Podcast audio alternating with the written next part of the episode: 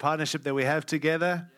I know there's some new people here. I'm hoping you can understand my accent. I'm uh, born African, lived in Australia, and now I'm proud to be an American, and I've spent a lot of my life in this great nation. I just don't sound like you, and I can't help that. I can try, but then you laugh at me, so I'll just stick to this. But uh, I really want you to hear that because what I'm sharing with you and what we're going to share this weekend is not for you, it's for us in our great nation. And we're not here with some great concepts and ideas and telling you what to do. We're on this great journey together. Uh, you might be using this series about we've never been this way before. Well, none of us have been this way before. We're finding our way in this great season of many uncertainty, uncertainties, but this we know we're following someone, not something. And if it's about something, you're going to get great ideas, great concepts, great principles. We're going to run with them and fall away. But if it's about following someone called Jesus Christ, well, my friends, honestly, we can't lose our way if we stay close to Jesus. And so you're going to hear a lot about that, this, I hope, this weekend. We are bringing the message of Jesus. That's what matters most. And I was just thinking while we were singing tonight, you know, the Bible teaches us many things about God. It teaches us that God is omnipresent. How many of you heard of that? He's omnipresent, meaning He's everywhere all the time. You know, we love to quote, I can't run from the presence of God. We can't escape from Him. Even if we try to go to the up, uh, up mountains or down, He's everywhere. You can't run from Him. And I think we are very comfortable with the omnipresence of God because that means He's everywhere. But the Bible also teaches that God's manifested presence is here. And to be honest, it's easier to say He's everywhere, but it's difficult to say He's here. And those truths are not in tension. They are working hand in hand, where God is everywhere, but also God is here. And when you read the scriptures, it seems that again, the scriptures more about the manifest presence of God than just the omni- omni- omnipresence of God. God in the Garden of Eden is here. In the temple, uh, God is there. In salvation, Jesus came to us in the scriptures and even in the book of Revelation, Jesus is coming back. There does seem to be this emphasis on the manifest presence of God. God is everywhere, but God is also here. And I ask us, I challenge us are you comfortable with God being everywhere? And also, are you comfortable with God being here? Because what will we do with God is here? Acknowledge Him. We don't have to ask God to be here. We don't have to beg God to be here. We simply have to acknowledge God is here and ask God, what is it He'll have us do? What does He want to do? And so I want to challenge us going forward in the season where we've never been before. And Joshua chapter 3 is kind of the text, I guess we all get that revelation from where they say, consecrate yourself and get ready for you're going to cross over. And then it says, then you'll follow this ark. The ark represented the presence of God. They weren't just aimlessly aiming and following someone called Moses or people or Joshua. They were following the presence of God. God was going before them, and even the, the, it said, "Don't let them go near this, the the ark." And I believe, obviously, if you touch the ark, you would die. But I think it was more than just touching it and don't get too close. Was God wanting his people to know, you're not following a man, you're following me, and I am going before you. That's the key. We're not following people, we're following him.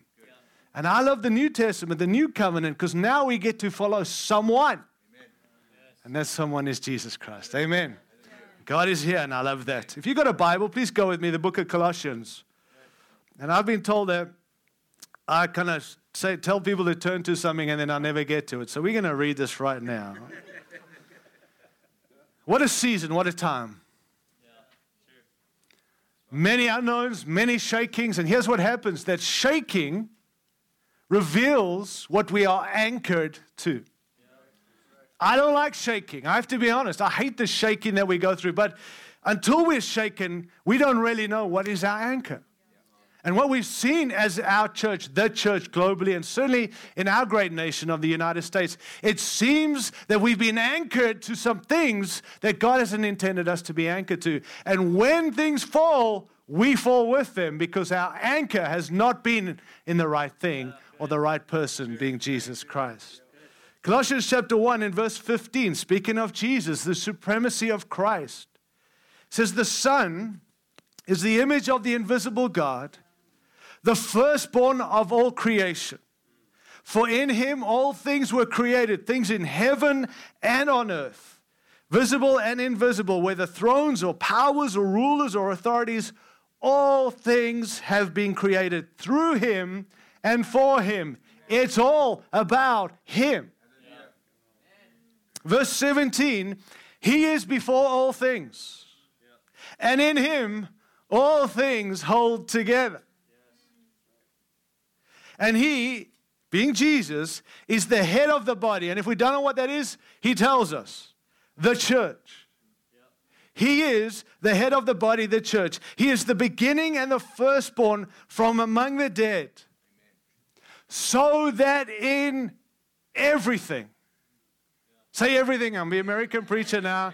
This is American preaching. Come on. Say this after me. Everything. everything. That in everything he will have preeminence, supremacy, first place. He won't have a place, he will have first place in everything.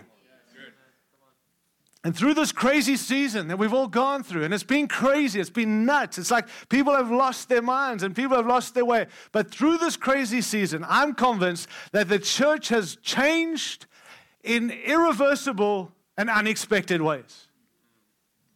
When I say irreversible, meaning there's no going back to pre before. Things have shifted and changed, and God's allowed it for us to come back to what really matters. And there's been these pivots, if I can use that word, some great pivots where we've pivoted from something back to what God intended. I want to give us a few of those, and then I want to hone in on one of them tonight in light of the season, in light of never been this way before, but we're following Jesus. And, and I realize what I'm sharing tonight, you know well. I think for me, the biggest prayer was, Lord, let not the, the, the, the, the familiarity of this text tonight that I'm going to share from ruin us from what you want to say to us tonight. We know so much scripture, and I want to challenge us tonight. The greatest threat to the word of God is not those who directly oppose it. The greatest threat to the word of God is those who claim to believe it, but who are ignorant to what it really says. That's a greater threat to the Word of God. So many today say, I believe the Bible, I believe the Word of God, but we don't know what we believe because we don't know what it says. And that's why we can't just quote scriptures and hope we go read them. We've got to look to the Word of God and say, Help us, Lord. Show us, Lord. Reveal what you said. You know, when you open your Bible, God opens his mouth. We all want to hear God. Give me a word, Lord. Read his word and he speaks. His word, his spoken word, it, it, matters, it's relevant, it's real, and God is speaking. But how many of us are going back to the word of God? And seeing what it really says. You see, the church has had to pivot from Jesus being prominent to Jesus back to being preeminent. He's always been that, but we've had to come back to that. Are you with me? Where Jesus has had a place, he's now back to first place. And we've got to keep him there and contend for that truth day in and day out. Otherwise, the church will lose her way and become religious again. And we need no more religion in the church. We need to be people who have a relationship with Jesus and are focused on him, understanding where he is today and what he's called us to do.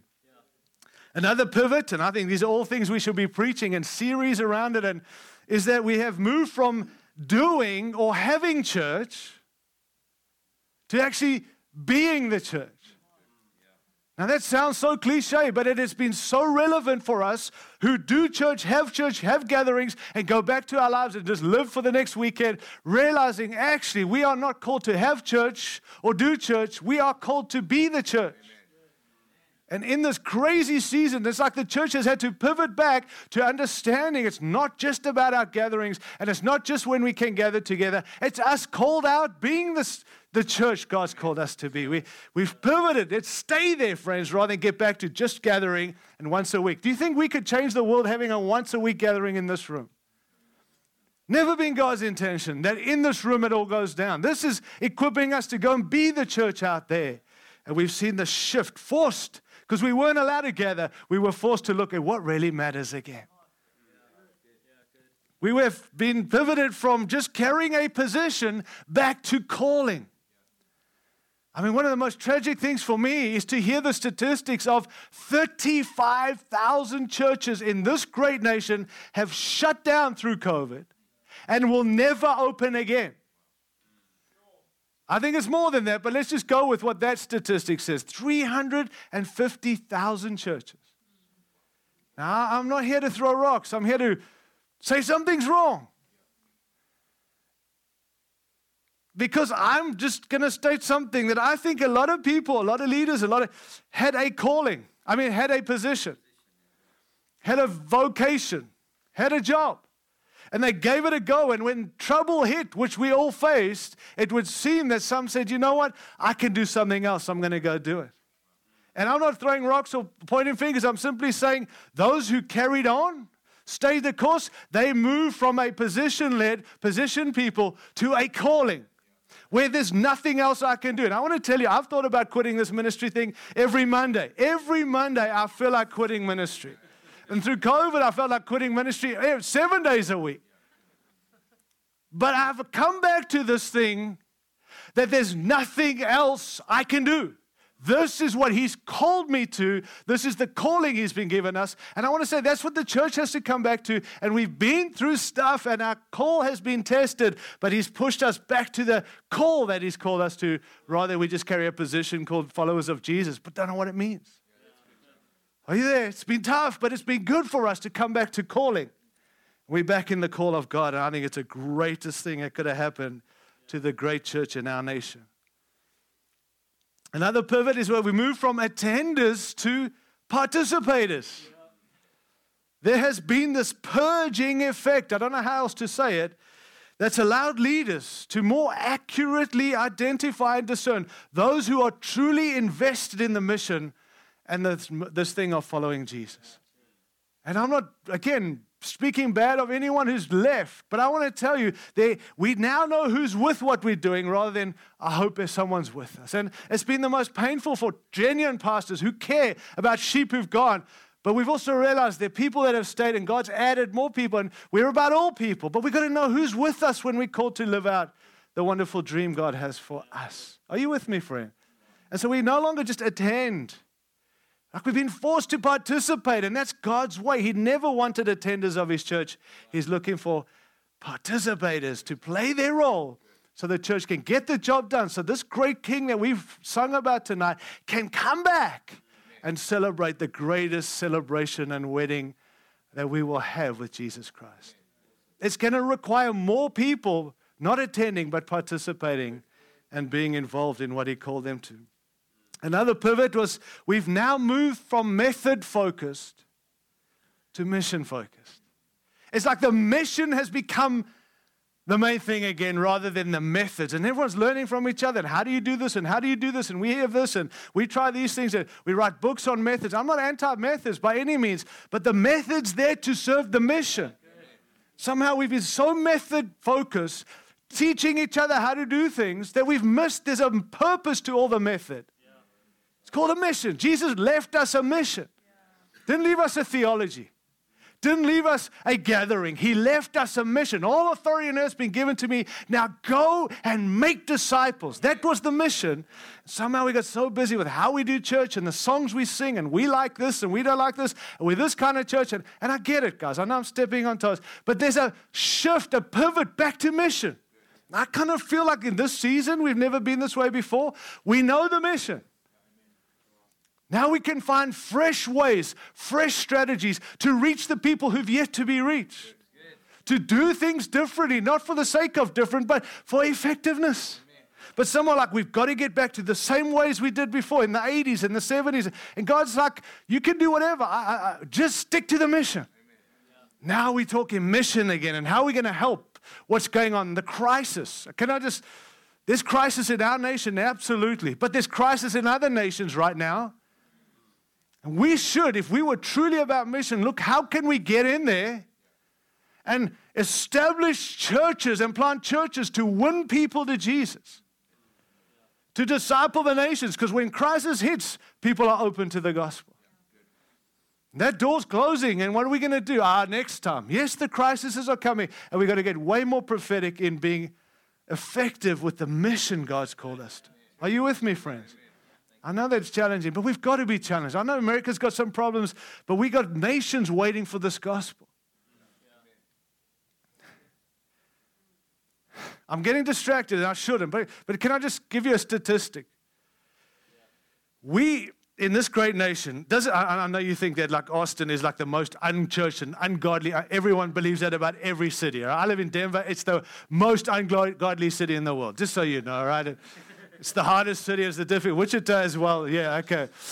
But can I, can I say this? I know that Austin, Austin, Lake Travis, well, eh, eh, yeah, you are a bit weird here, let me just say. And, but here's the thing even in the most godless city of America, statistics show that at least within a 24 hour period, everybody in this nation, any city in this nation, would have an opportunity to hear the gospel within a 24 hour day. One day, someone has the opportunity if they would. Do you know that the unreached regions, every 30 something years, someone would have an opportunity to hear the gospel that we get to hear every single day. I'm not here to get us to feel bad. I'm here to say there's a mission. And Jesus said, focus on that mission. Don't get caught up in times and dates and Get caught up in the mission. Preach this gospel to all nations, and that's when the end will come, is what Jesus said. We're so caught up in vaccines and passports and this, and I get it, guys. It's real and it's there. But there's nations who've yet to hear what we get to hear every day. And we're so focused on the lost in our city, which is right. But what about unreached? They're not the same. And we've got to be as passionate about both we're coming back. And there's ways and crisis upon crisis. And just read Matthew 25. And Jesus taught that the things, rumors of war, wars against man, nation against nation, it's coming. That's what we're living in. But the end will come by the gospel being preached to the nations, all ethnos. Antichrist doesn't bring the end. Devil doesn't bring the end. Our government won't bring the end. Vladimir Putin does not bring the end. Jesus said, This gospel to all nations will be my testimony, and then the end will come. I don't understand it all, but I know this. We have a mission. And the church is so focused on times and dates rather than mission. But God shifted us back to mission. Jesus left us a mission. And the methods can change, must change, never been this way before, but the mission must never change. Are you there? Amazing how I'm so challenged by the book of Joshua. Four little chapters challenged me all the time. It's probably the most challenging book in the Bible. It's one of those ones I just I can delete on my iPad, but God still has it there. Four chapters that irritate me. It's probably challenged me more than ever in my, my ministry in my life. Those four chapters. I mean, sorry, Jonah. What did I say? Joshua, Jonah, whatever. A J. Jo- Jonah. It's challenged me four four chapters, and it's like and, and I love how it says in the beginning, the word of the Lord came to Jonah, go to the son, uh, go to the city of Nineveh and preach against. But Jonah ran away. And then for like a whole chapter and a half, Jonah's on the run. And God sends this fish and this whale, and we don't know what it is, but something was sent to bring it and then spits him out again. And then it says in chapter 3, verse 1 the word of the Lord came a second time. Same word, same call. Who changed? Jonah, not God and not the call. And God cared so much about Nineveh that he had to send someone who wasn't ready, who claimed to be his servant, who was not ready. And so he had to sort the servant out to get back to the mission. And when he went there, the whole city repented. And Jonah was still mad. That's another whole story. But, but do you, you hear what I'm saying, friends? Nothing's changed when it comes to mission. We've changed, but not the call. God's call hasn't changed. He's got us back on mission. So come back to mission. Stay there and let's get on with the mission God's given us. Another thing, and I'm just going to step on your toes a little this evening, we have had to shift from what we can do as the church to a greater dependence on the supernatural work of God. This is one of the biggest I've seen. You know, the church has grown tired of endlessly filling calendars that don't require God. We minister and do stuff and have stuff, and it doesn't require God. And we calendar full of stuff we get to do and can do. But I believe, honestly, we all in our hearts want to be part of something that can only be explained by God. Amen. Zechariah 4 6, not by might. I mean, how much do we quote that scripture? Well, it's a profound scripture. Not by might. What God was saying, it's not going to be the might of your people. You know, there's a big challenge for us to have a big church, and we have a big church, then we look successful. And I'm not anti big or small, I'm all for what God wants to do.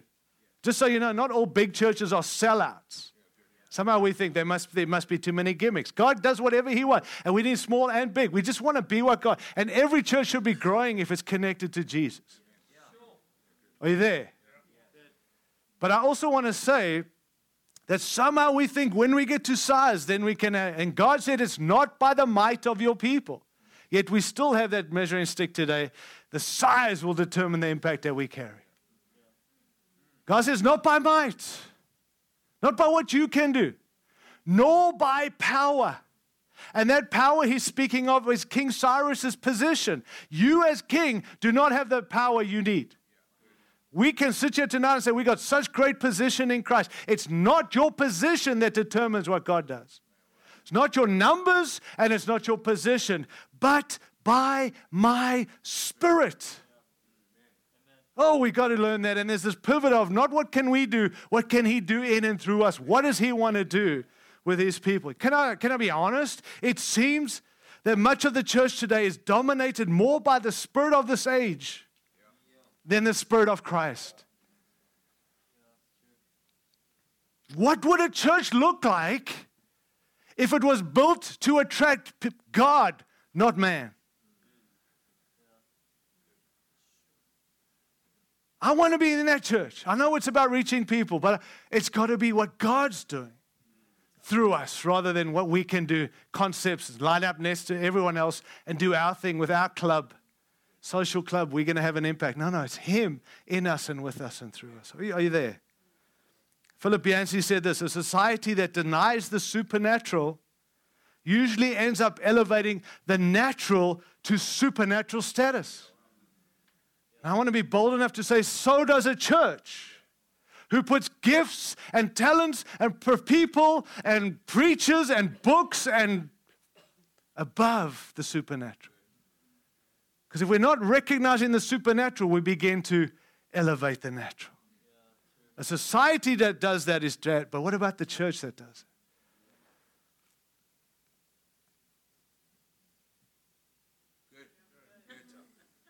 All right, go with me quickly to John chapter 15. This is the one I want to talk a little about this evening, if I can. Are you, are you okay? I'm trying not to be intense. I'm not intense, right?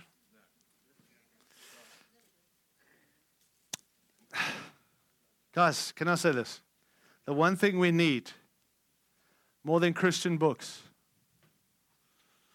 more than Christian movies, more than Christian music, more than Christian media, more than Christian presidents, more than Christian governments, more than Christian businesses. Are you ready? We need more Christian Christians. I don't know how else to say that. Christians who are really Christians. Somehow we like, yeah, okay, let me move on. We need more Christian Christians. See, Christianity is not a teaching. Christianity is Christ. It is Christ. It will always be Christ. Christianity is actively pursuing someone, not something. It's the entire givenness to the person of Christ. Its entire focus on the person of Christ. It's the entire obedience to the will of Christ. It's the entire confidence in the nature and the work of Christ. Its entire uh, the Christ, uh, is the entire desire to be intimate with Christ. The Christian life is Christ living his life in and through us. See, Jesus came to us, Jesus walks with us, but Jesus wants to work through us. To us, with us, through us. It's all about Christ, and we read that at the beginning of this evening. The life of Christ is re- reproduced in us by the power of the Holy Spirit. It's a new life with a new relationship. It's a new source. Jesus Christ is our source. This new position we have with Christ is a vital union with Him. We are now identified with Christ. We are new creatures in Christ. And we have a new position because of Christ. It's all about Jesus. Right? That's what we need Christian Christians. Not to hold to a teaching, not who tell people what you're not allowed to do, not who have principles and all the stuff. It's people who get that Christ in us is the hope of glory. We follow someone, not a system, not a teaching, not some religion. It's about following Jesus, His life in me, through me. I'm connected to Him. Everything changed in my life the day I met Christ, and it's got to keep changing if we're serious Christians. See, the way we relate to Him determines how He relates to us. There's no substitute for Jesus. We somehow put substitutes in place of Jesus. If you want to have fullness of life, I don't know, we've just got to go to Jesus. Amen. All right, let's read together. John chapter 15 quickly. Jesus said, uh, said this in verse 1 of John 15. He says, I am the true vine and my Father is the gardener. He cuts off every branch in me that bears no fruit, while every branch that does bear fruit, He prunes so that it'll be even more fruitful. He called us to be fruitful, and there where we're not bearing fruit, He cuts things because He desires us to be more fruitful.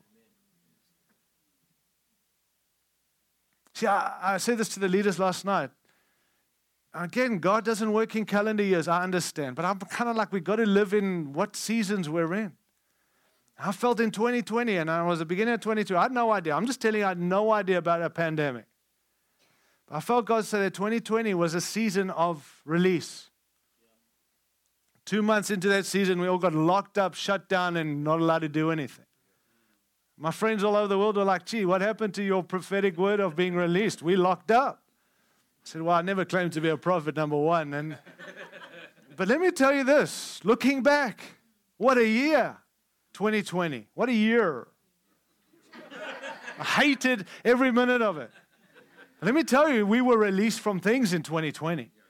We were forced to relook at everything. And God took some things from us, but not for the sake of taking from, but to take from in order to release us into. It was the toughest year, but probably the greatest because we got released from all the stuff the church is expected to do and Christians are expected to do, but not Christian Christians. what surprised me is how quick we now want to get back to 2019 and all the stuff that He's released us from. Don't go back. No going back. Never been this way before. So 2020, wow, don't want to have another year like that. 2021, I thought, okay, God, I'm dare ask you, what's next? And I felt God say we're going to move into a season of effectiveness. I'm like, okay, that's, that's a good thing, I think. It's in the Bible. It just means some of my plans are sidelined. And now God's, we've got to line up with what God's doing rather than do our thing and trust God's with us. Look for effective ways and new ways and fresh strategy. And we've seen that. And I felt, okay, I dare ask for this next season, 2022. What's on your heart, Lord? Fruitfulness. I felt God say we're going to be released from, to be released into, to be more effective, to be fruitful. Now, fruitful is not this weird thing. You, you are fruitful or you're not. And this is what we just read that, that you will be even more fruitful, is what He desires of us. Verse 3 says, You are already clean because of the word I've spoken to you. Remain in me, and I'll remain in you. No branch can bear fruit by itself. Wow, we should learn that. We know that with branches and trees and shrubs, but we think we can bear fruit without Him. We get results driven. We run after results and we're all about what everyone else is doing rather than what about being fruitful, remaining in Him. Without Him, we cannot do it. It's what He says. It must remain in the vine. Neither can you bear fruit unless you remain in me. Verse 5 I am the vine. If we're guessing who that is, He says, I am the vine. You are the branches. Some of us need to hear that. You're not the vine. I'm not the vine. Your church is not the vine. John Maxwell's not the vine. Sorry, that's an in house joke. Nobody's the vine except me. I am the vine. You are the branches.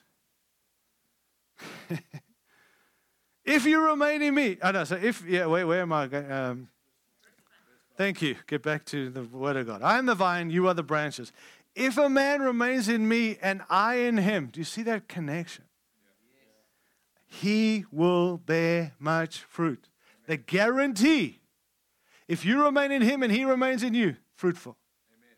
There's a direct result of fruitfulness. You don't have to run after fruit, you don't have to go make fruit. Remain in him and him in us, fruitful. Amen. You will be fruitful. You'll bear much fruit. And then he says, But apart from me, you can't do anything. If anyone does not remain in me, he's like a branch that is thrown away and withers. Such branches are picked up, thrown into the fire, and burnt. But if you remain in me and my words remain in you, ask whatever you wish, and it will be given to you. This is to my Father's glory that you bear much fruit, showing yourselves to be my disciples. Now, I'm going to pause and say this. Most of us, when we ask, What's the fruit of a uh, uh what's the proof of a follower of Jesus? And most of us will quote, by your love for one another, you'll know that they're my disciples. That's where we mostly go. It's our love for one another, and that's true. But Jesus just said this by your fruit, people will know you're my disciples. Not just that we love each other, the fruit in our lives and ministries and churches. That's also a proof that you're a follower of Jesus, a Christian Christian. You there? Not some great ministry you carry that everyone recognizes. Fruitfulness. And by that fruit that's in your life, it's a testimony that I'm a follower of Jesus. Verse 9 As the Father has loved me, so have I loved you. Now remain in my love. If you obey my commands, you will remain in my love, just as I have obeyed my Father's commands and remain in his love. Verse 11 I have told you this so that my, that my joy may be in you and that your joy may be, that my joy may be complete. My command is this love each other as I've loved you. Greater love has no one than this, than he who lays down his life for his friends. You are my friends if you do what I command. Verse 15, and this is what I want to talk about a bit tonight. I no longer call you servants, because a servant does not know the master's business. Instead, I've called you friends. For everything I have learned from my Father, I have now made known to you. You did not choose me but I chose you and appointed you to go and bear fruit, fruit that will last. Then the Father will give you whatever you ask in my name. This is my fa- command love each other. Fruitful in Him, failure without Him, faithful to Him. Faith, ask whatever in my name, and it will be given to you. Let me tell you that fear rises in the absence of faith. And I think that there's such fear that's gripped the church today because we don't have faith anymore. And if you don't have faith, fear's kicking in. But he's saying, ask whatever you wish and it'll be done. Fullness, joy complete, love and affirmation is what he says. And he says, friends. One of the greatest pivots we've had to come back to is that God's pivoted us. We're not just servants of Jesus, we're friends.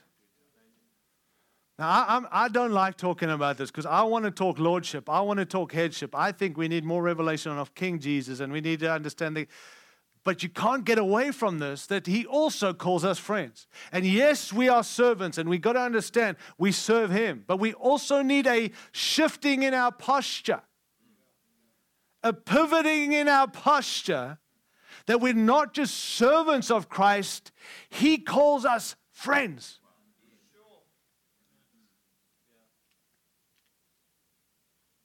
I'm not a prophet. That's not my gifting. I believe we're all prophetic and we all see the future, prepare for it, and become it. But I'm not a prophet. And I was ticked with the prophets because they seem to get this thing very wrong about pretty much everything we've been through recently. They got the president thing wrong, clearly, and I'm not mocking, I'm just saying they got no one warned us of COVID, just so you know. And then suddenly, oh, yeah, I did. No, you didn't. Okay. And I remember being in a prayer meeting and I was angry. I'm not angry, just like, gee, Lord, why were the prophets? Why they didn't, and we take an Old Testament truth that I get in trouble saying, eh, God's not allowed to do anything until he tells the prophets. That's old covenant. It's not true. Sorry, just read the whole Bible, not the old covenant. Not mocking. They have a role to play, but they don't speak to us on God's behalf. God speaks to us on his behalf through his son, Jesus Christ. If we're waiting for the prophets, we're going to be waiting a long time. And we're going to get the wrong answers half the time. I'm not mocking. God allowed that so we don't have faith in a prophet or a prophecy, but in Christ. Are you, are you okay? Please come back. I have prophets on my team, but they don't have a place. They don't take the place of Christ. They don't speak to me on God's behalf. God speaks to me because I'm a friend and a son, not a grandson who has to go through another father.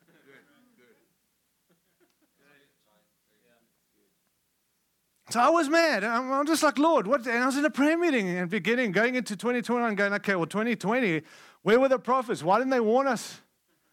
I felt the Lord say, Where were you? I was like, Where were the prophets? And He said, Where were you? Right here, waiting for the prophets. and then I was reminded of this very text where Jesus said, I do not call you servants, but I call you friend. Why do I call you a friend? Because a servant does not know the master's business. Where were we? Too busy serving Jesus and the church and ministry and at the place of being a friend where he reveals to us what it is he's doing. I, I hope you're hearing me. There is place for the prophets. I'm just telling you, they don't replace your friendship with Jesus. We're in the New Testament. Jesus says, I call you friends. He didn't say, You call me friend. He said, I call you friend. I no longer call you servants, but now friends. Why? Because I have revealed to you everything my Father's doing. Never been this way before. Follow Jesus. How? By being friends with Jesus. Is that okay? It's not blasphemy. Jesus said this. We are pivoting in our posture. So let me ask you are you just a servant or are you a friend? Going forward, it's not enough just to serve Him from a distance. He wants intimacy. He wants Christian Christians who are friends with Him, where He speaks to us and tells us what He's doing. We need a posture shift, friends. Not just stuff we do for Him, but stuff we do with Him. This is the ultimate promotion. I mean, listen, Americans love promotion. I, I love this nation for many reasons, but we love promotion here. Uh, it's cool, not wrong, but it's cool that we love promotion. Well, this is the ultimate promotion. I'm moving you from a servant to a friend. The greatest promotion Jesus gives us is you, my friend. It's the ultimate. Jesus promoted them by describing to them the difference between the two positions. Servants don't know their master's business. Servants are task function and function orientated. Obedience is their primary focus. And I'm all about obedience. And Jesus said, You're not my friend if you don't obey. But if it's only about obedience, it's like this distance. Jesus is, I'm a servant, and you don't know his business. But, friends, less concerned about disobeying, more concerned about disappointing. Obedience is the key. Verse 14, You're my friends if you do what I command. So, can I say, friends, the disciples' focus shifted from principles to presence. We're so principle driven. We Christians are all about principles, and I want to tell you, the Bible's not a book of principles. It's not. It's not to be used as here the principles we live by. It's a pattern from the beginning, it's God revealing His love and His way and His heart and His will. It's not, you can't read Scripture distant from relationship. But so much of the church does that. And we beat each other over the head with the Bible, and the Bible says this, and we go against the communities and tell them what the Bible says, and God hates you, and God hates your lifestyle, and God hates. It's like principles. We wonder why no one's getting saved and no one's getting healed. We have so many broken leaders in the church because they're principle orientated rather than allowing the presence of God to take truth and make it theirs so they can be whole again. Does that make, sense? principles to presence. Are you about principles or are you about presence? Disciples' focus shifted from function to friendship. What I do for him to how my choices affect him. So, what changes? A couple of things. What we possess changes. What we possess. See, as we gain access to his heart, what we know changes. We have a very convenient thing called Siri and uh, Google. And I get it. I was with someone today who all he does is Google everything I say. We ask a question, let me see what Siri says. Let me see. And I love that he's got this wonderful wealth of incredible, useless information. I'm not mocking as Craig, but I'm not. And listen, I, am not as fact check, but I don't even think who's checking their facts. Yeah? And listen, I'm not anti, I use social media. But what I want to tell you is this we so Google everything. How about going to God Himself? Why don't you go to Jesus and ask Him? He's got this wealth of information that matters more than what Google's going to tell us. But we're quoting Google and this dude and that dude because we don't access the very thing called His heart. We possess the greatest resources on this planet when it comes to knowledge and where we're going and what we're called to. Never been this way before, but we have access to the great secrets of heaven in Christ. It's true, friends. And I, that's what he wants us to hear. The pivot. Never been this way before, but following Jesus. He wants to reveal things to us. He does reveal if you ask Him. What changes? What we possess. What changes is our passion.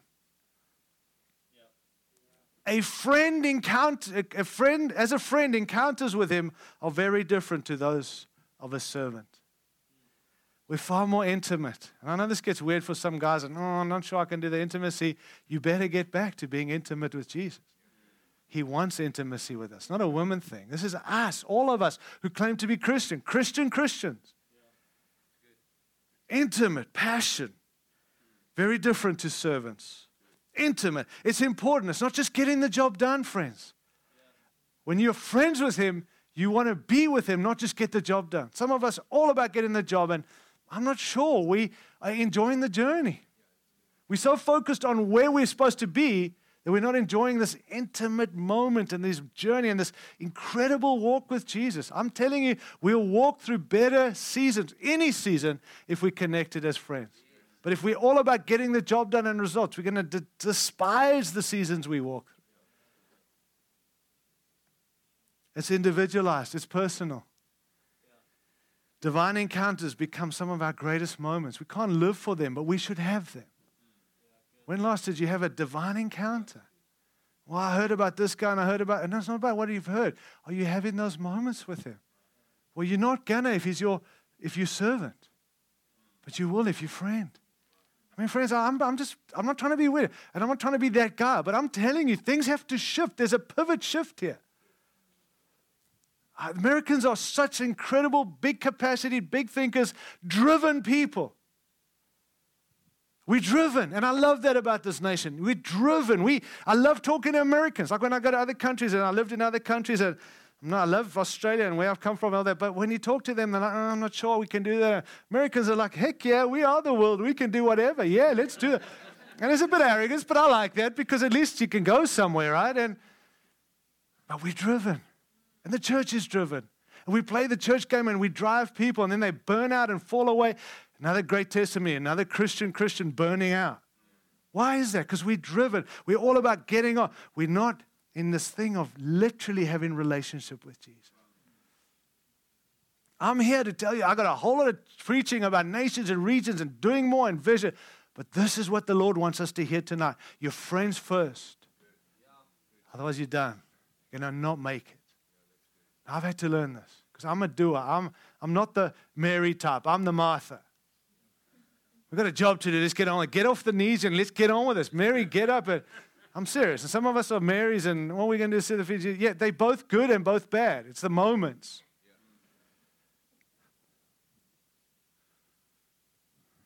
But we need to minister from that place of being at Jesus' feet.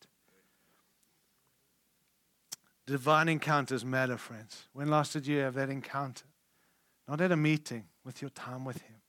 Like, I, I, I I'm under pressure with my job. My call is to preach wherever I go and teach, and I'm always preaching. It's my job. Like I've got it. I love it. But there's a pressure to always come up with the next and the. But I've come to this place that I can come up with stuff that will bless people. But I'd rather just go sit at the Father's feet. I mean that. And somehow He doesn't download something to me, but I'm still connected with Him. And ministry has life. Like I, I don't go out and say, Lord, you better show me I need a river. He knows what I need. But how weird is it? I use this illustration. My dad lives in Australia. I can't wait to get back to go see him. But when I get to finally see him after this COVID nonsense, I'm going to go sit there. I'm not going to sit at the table with my dad and say, Have you got something you want to tell me, Dad? Sorry? What do you want to tell me? I'm here. I, like I've made time to be here. What do you want to tell me? Like, what's wrong with you, son? You're an idiot. You've been why? Because I'm not here to but at a table, just hanging out with my pops. Having dinner. And you know what? If he has something to say, he'll say it, but not, hey dad, I'm here. I'm like, is there something I've set aside time to hear? That's my earthly father. But we do that to our heavenly father all the time. What you got for me today? What is it? How about just hang out? How about just go, you know, I think I got some things I need to know and how to lead these people through this season right now. But, but here's the deal. Even if you don't tell me, I have the privilege of just connecting with you. Friends, I don't, these sometimes, these are sometimes my friends, yeah, but we don't go, okay, what have you got? Have you got a message? We go hang out and we just have fun. And I'm not trying to below, bring Jesus love. I'm just telling you, friendly, be friends. Watch the encounters change. They'll become natural for us. And we minister out of that place and watch the life and the effectiveness and the fruit that comes because we've connected to the life rather than we've got principles and downloads and nonsense. You're with me, friends. I'm sorry. I'm trying not to be intense. I said that. Thirdly, partnership. What changes is our partnership. See, I love partnership. We're all about partnership. But when you're a friend of Christ, you're a partner with Christ. Our function changes radically. Instead of working for Him, I get to work with Him. That changes everything. Never been this way before. You don't do stuff for Him, you do it with Him. Oh man, I love ministry. Man, ministry is all, but with Him, wow, that's ministry. I don't, I don't do things for favor, I do things from favor. Another thing that changes is our position. Our position. Our identity is totally changed when we see that. Our identity sets the tone for all we are, all we do, and all we'll ever become. We're not just followers of Christ, we're friends of Christ.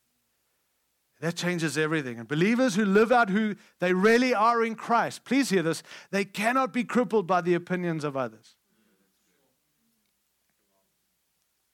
When we burn for the realization of who the Father says we are, we will never really care what others think. Someone said, if you live by the people's acceptance, you'll die from people's rejection. And I watch leaders in churches be derailed all the time by the praise and criticism of people. I want to be liked, but I don't actually care if I care what he thinks. Jesus isn't who, we, who you say he is, but who he says he is. But I too am not who you say I am. I am who he says I am. And that changes everything. See, in Him we are significant. In Him we are sufficient. In Him we are secure. So how do we respond? Well, let me ask you some challenging questions tonight. Number one, is He still a priority?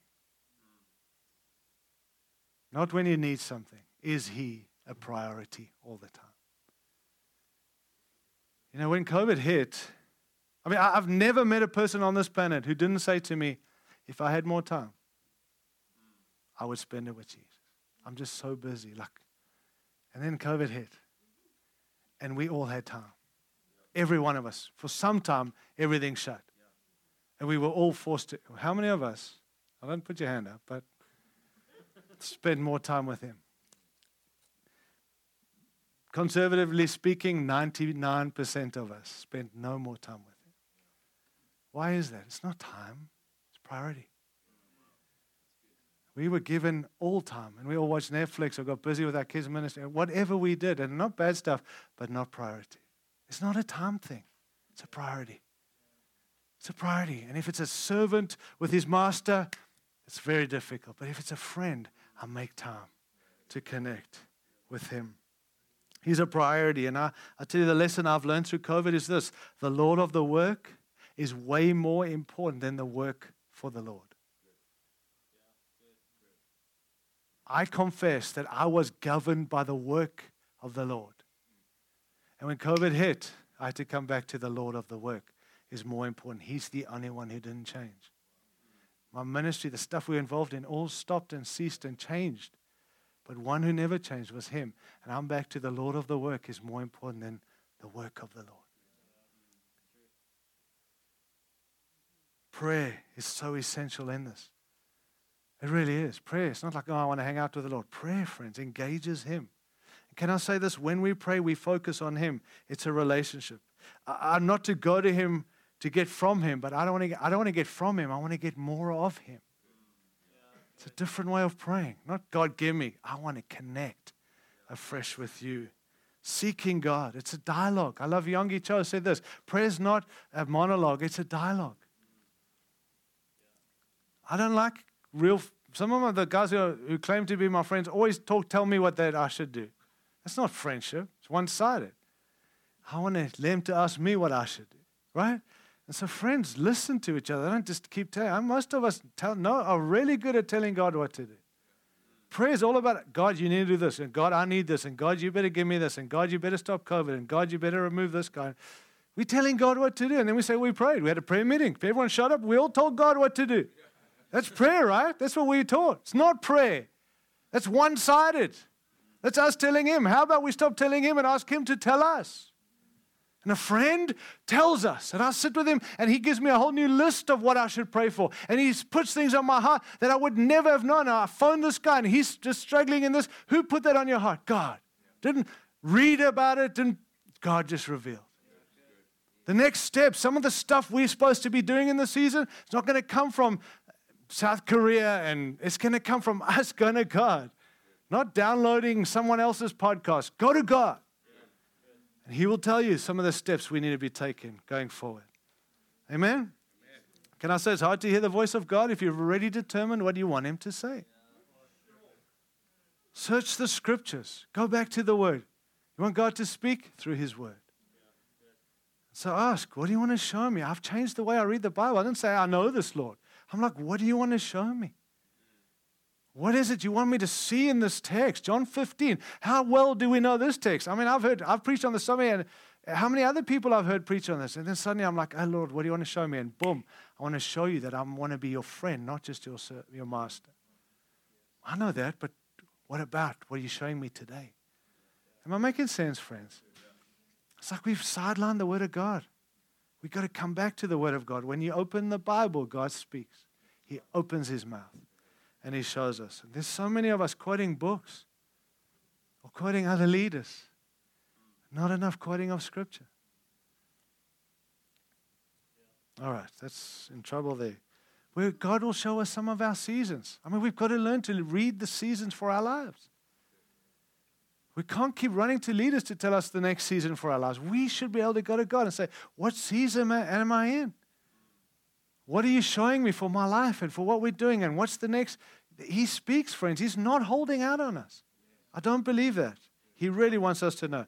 We need to see what He's doing for the now and the future. And that means we've got to connect. I, have hated this season, but the more I've connected with Him, the more I've realized God's doing a whole lot. I mean, I want to get out of COVID, and it seems like we're lifting it, but who knows what's next? But in it, when you see what God's doing, when He shows you what He's doing, you're like, makes sense. Okay, Lord, don't rush this. We're learning some stuff. Today, we may be walking in prayers that you've prayed in previous seasons. I believe part of what COVID's done has been an answer to most of our prayers. It just came in a very different way. We prayed for the church to get more radical. I prayed for the church to get more committed. I prayed for church, and suddenly COVID hit. And now I look back and go, actually, some breakthroughs have come through the disaster we've walked through. I just want to say, pause and remember the faithfulness of God and His promises. We need to be way more aware of His presence in our lives, way more aware of everyday activity. He's involved in it all, not some of it, all of it. Invite Him to be actively involved because He's our friend. All right, you with me? So, is He a priority? Secondly, quickly, are you still passionate about Him? See, I, I want to suggest from Scripture our supreme need is to know Him. That's our supreme need. Not the needs we have for others, uh, to know Him. That's how He created us. It's more than information, it's more than study. It's our spirit abiding with His spirit on an ongoing basis. It must be our highest aim. As we come to know Him, he will discover, we will discover a growing process of intimacy. A closeness that will compel us to want to know Him even more. Knowing Him means entering into relationship with Him. So He is the dominant influence of our thoughts and our actions. A.W. Tozer said that worship is no longer worship when it represents our culture around us more than Christ within us. I'm not trying to be weird. Does Jesus still take your breath away? Or has your walk with Him become mechanical? Or are you still passionate about Him? It can change tonight. It must change. You know, call, the calling of God is birthed and incubated in that place of intimacy. And when God gives you that, you're going to stay the course. But when you've heard it from a preacher, you're going to keep running back to the preacher to keep cheering you on. But God somehow gives you that. It's in those deep places God gives you those things. Come back to that time again. Are you proactive with Him? oh, you know, God, it's up to Him. No, it's not. It's up to you. How we relate to Him determines how He relates to us. Do you live on stolen moments? Or do you connect with Him regularly? Not because it's my duty, not because it's my Christian duty and responsibility, because I get to connect. You know, the Western churches, someone has said this, and I've quoted this here before someone in another country, a third world country, said of our nation that Western church goers are more con- are happier to connect with the man of God rather than go up the mountain to God themselves. It's easier to come to church and hear what the man or woman of God is saying through what God's saying through them rather than go up the mountain ourselves. That's old covenant. Moses had to come down from the mountain and tell the people. Now we get to go up the mountain ourselves. And I want to tell you, it's the greatest privilege of your Christian life is to go up that mountain and connect with your own God, your own self. You cannot stay the course if you're connected to others who are telling you what God's doing. When you study movements, and I've looked at church history because I want to learn, because this thing I'm leading, I want to make sure it stays the course till Jesus comes back. And when you study some of church history and some of the movements of what happened, when you see the generation that started that thing, they were obsessed with Jesus. They were Jesus focused, all about Jesus. But it seems that the next generation, they were more connected to the founders than they were to the Jesus. They, they talk more about the people that handed them than the one who started it all. I want you to know this whatever you're part of with us, it better be about Jesus. I hope you more about Him and we make it more about Him. So generations behind us will know their King, have friendship with Him, have relationship, and stay the course till Jesus comes back. But it's got to be intentional. And that's why we've got to pursue Him ourselves. Pursue Him. Is, is your soul still satisfied by Him alone? Psalm 107, verse 9 He satisfies, satisfies the thirsty and fills the hungry with good things. Can I say this? If He doesn't satisfy us, we need people, we need spouses, we need ministry, we need things, we need money, we need the next thing for recognition. And we watch the church running from one to the other because they haven't gone to Him to satisfy their needs. Can I just say this too to us who are married? We have unfair expectations on our spouses if we think they can give us satisfaction that only God can.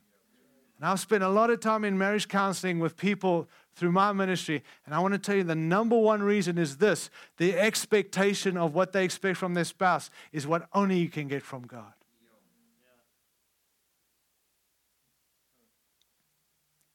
Are you pressing on and in with Him? See, that's what we're here to say tonight. Never been this way before, but following Him, meaning you're not pressing on with the mission, you're pressing on and in to Him. You know, Paul, the great apostle, I'm landing. Paul, the apostle, wrote, if you read, I mean, one of my favorite script, uh, church uh, thing, uh, letters in the Bible is the Philippian book, the book Philippians. And you can see the heart of Paul in that whole four chapters of how he understood this revelation of Jesus. I read that and I'm challenged, but I love the partnership he talks about. But there's something of his emphasis on Jesus. He got something, he understood something, he pressed on and pressed in with Christ. And in chapter one, his heart revealed Christ is the purpose of my life. Philippians 1:21 For me to live is Christ and to die is gain. My purpose is not a big church, a big ministry, big recognition. For me to live is Christ. He's the purpose of my life. Chapter 2 Christ is the pattern of my life. I'm not patter, patter, patterning my life around other great ministries and great books. Christ is the pattern of my life. He is the example of perfect humility. Paul seemed to want to be more like Jesus. I want us say, I want to be more like him. Chapter 3 Christ is the prize of my life. Philippians 3:17 whatever what, uh, 3 7 to 11 for whatever whatever my profit I now consider loss for the sake of Christ. What is more, I consider everything a loss compared to the surpassing greatness of knowing Christ Jesus, my Lord, for whose sake I have lost all things. I consider them rubbish that I may gain Christ. Oh, that man was obsessed. Yes, he was with the right thing, Jesus Christ. Are you there, friends? Chapter 4 Christ is the power of my life. Philippians 4 12, 13. I know what it is to be in need and I know what it is to have plenty. Being in both sides, he says. But I've learned the secret of being content. And then he tells us the secret because it's no longer a secret. I know what it is like to have and not have, but I've learned to have a contentment in both. Why? I can do all things through Christ. Are, are you there, friend? Stating obvious truths tonight. Big vision, big calling, big future. Are you a friend of Jesus? Let's close our eyes if we can. Let's just close our eyes. I'm not going to get all weird here. We just simply are looking for a response. Nothing new tonight. As I said, my biggest challenge was this familiarity of this text. But I don't believe we can have a theme, never been this way before, following Jesus. If we don't understand, there's a shift in our focus our posture shift, these pivots. I'm not asking, do you know this? I'm asking, are we in this? Are we living in this?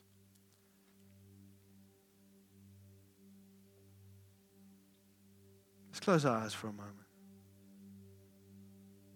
You know, the prayer of St. Patrick, I just want to read it as I land, and it says this Prayer of St. Patrick, he says, As I arise today, May the strength of God pilot me, the power of God uphold me, the wisdom of God guide me.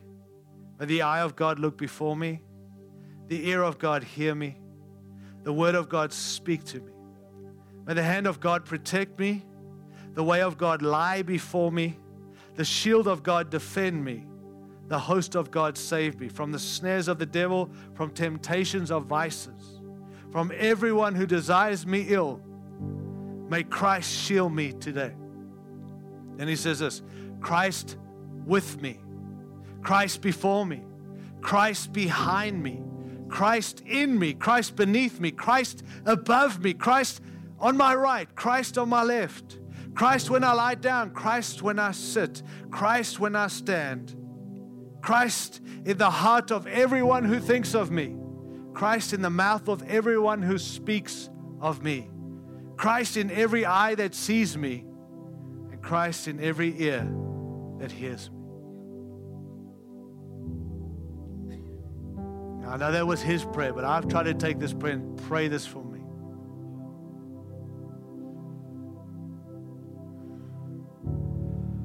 Let's stand together. We're not going to, please don't leave just for a moment. Let's just stand. We,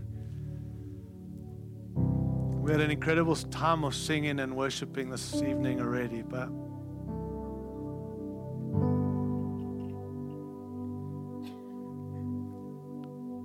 we need a posture shift, church. We got a lot to do for the King. I get that, but He He wants to do it with us. Not gonna. We're not gonna make it if we're trying to do it for Him. Can, would you just raise your hands, lift your hands to Jesus tonight?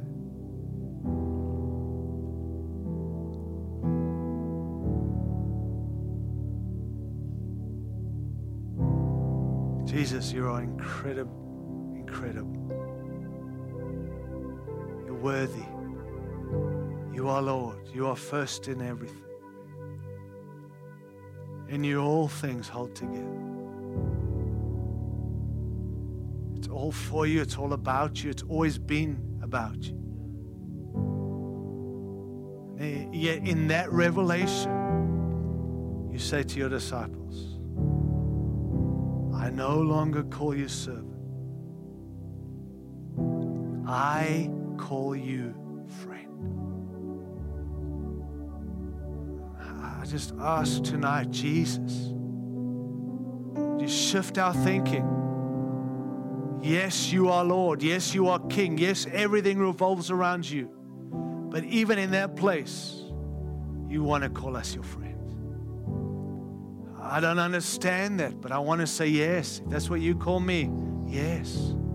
I don't want to get so busy for you that I miss this intimacy that you called me to, not in heaven one day, here on earth.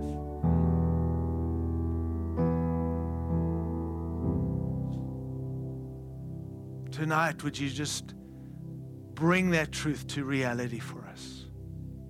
We want that because you want that. We want that because you said that.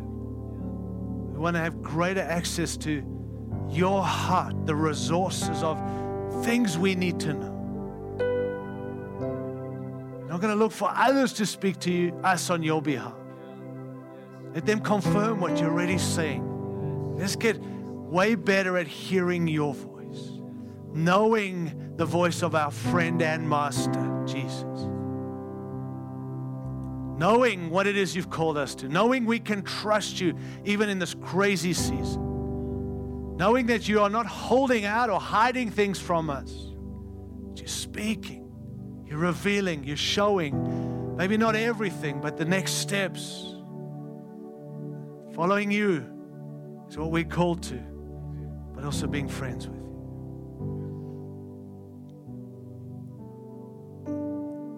The will of God is not some random roadmap, it's a relationship you reveal as we stick close to you. I just pray tonight that you'd open the ears of men and women and boys and girls in this room. That it would not be something so weird that actually there's this natural, supernatural relationship. We would dare trust you again. Although we feel absolutely unworthy tonight, and we are unworthy, but you made a way, the way and we don't call you friend, you call us friend.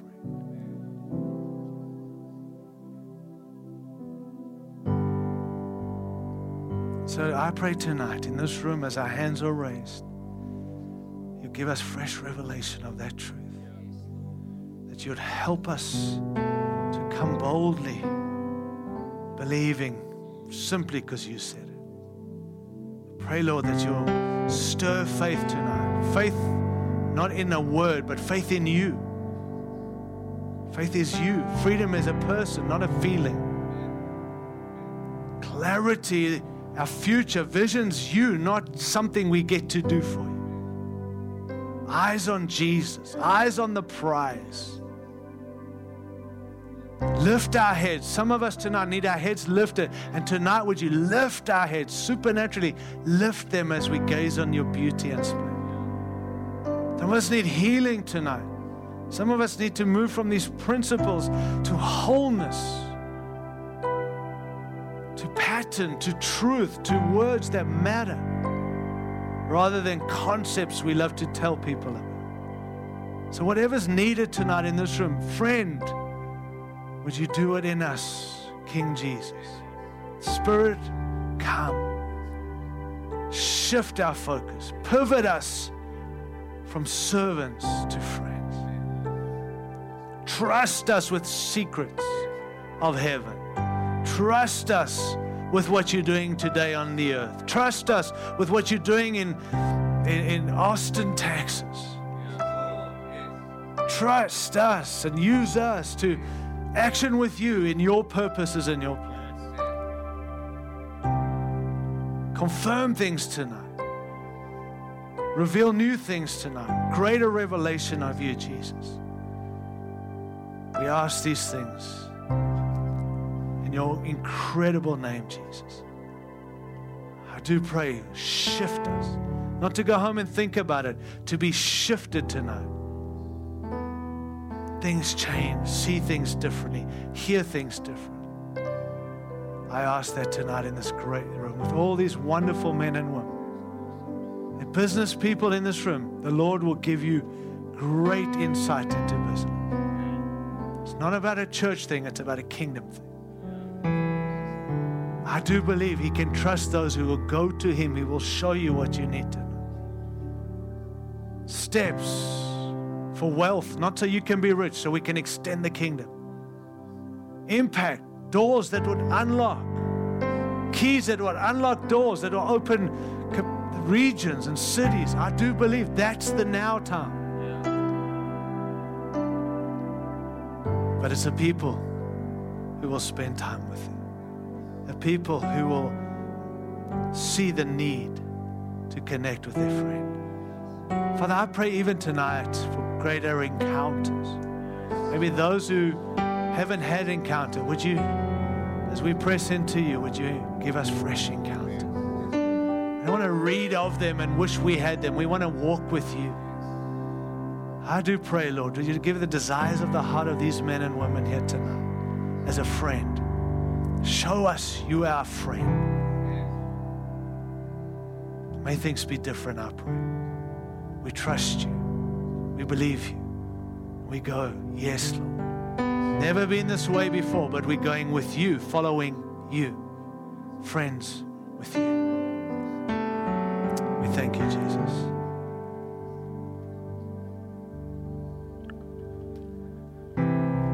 So we're going to sing one, one last song. Just worship our King together in this space. So don't, please just stick around for a little bit longer. To ask you just to use this opportunity now to respond to what Tyrone just prayed over us. We've all got different things we need to respond to. I know that I'm convicted in that I so often want to live just the moment beyond. You know, I want to get over the, the stuff that I'm in every second of every day just to get to the next thing. Sometimes God just wants us to sit in the thing right now. So let's worship together.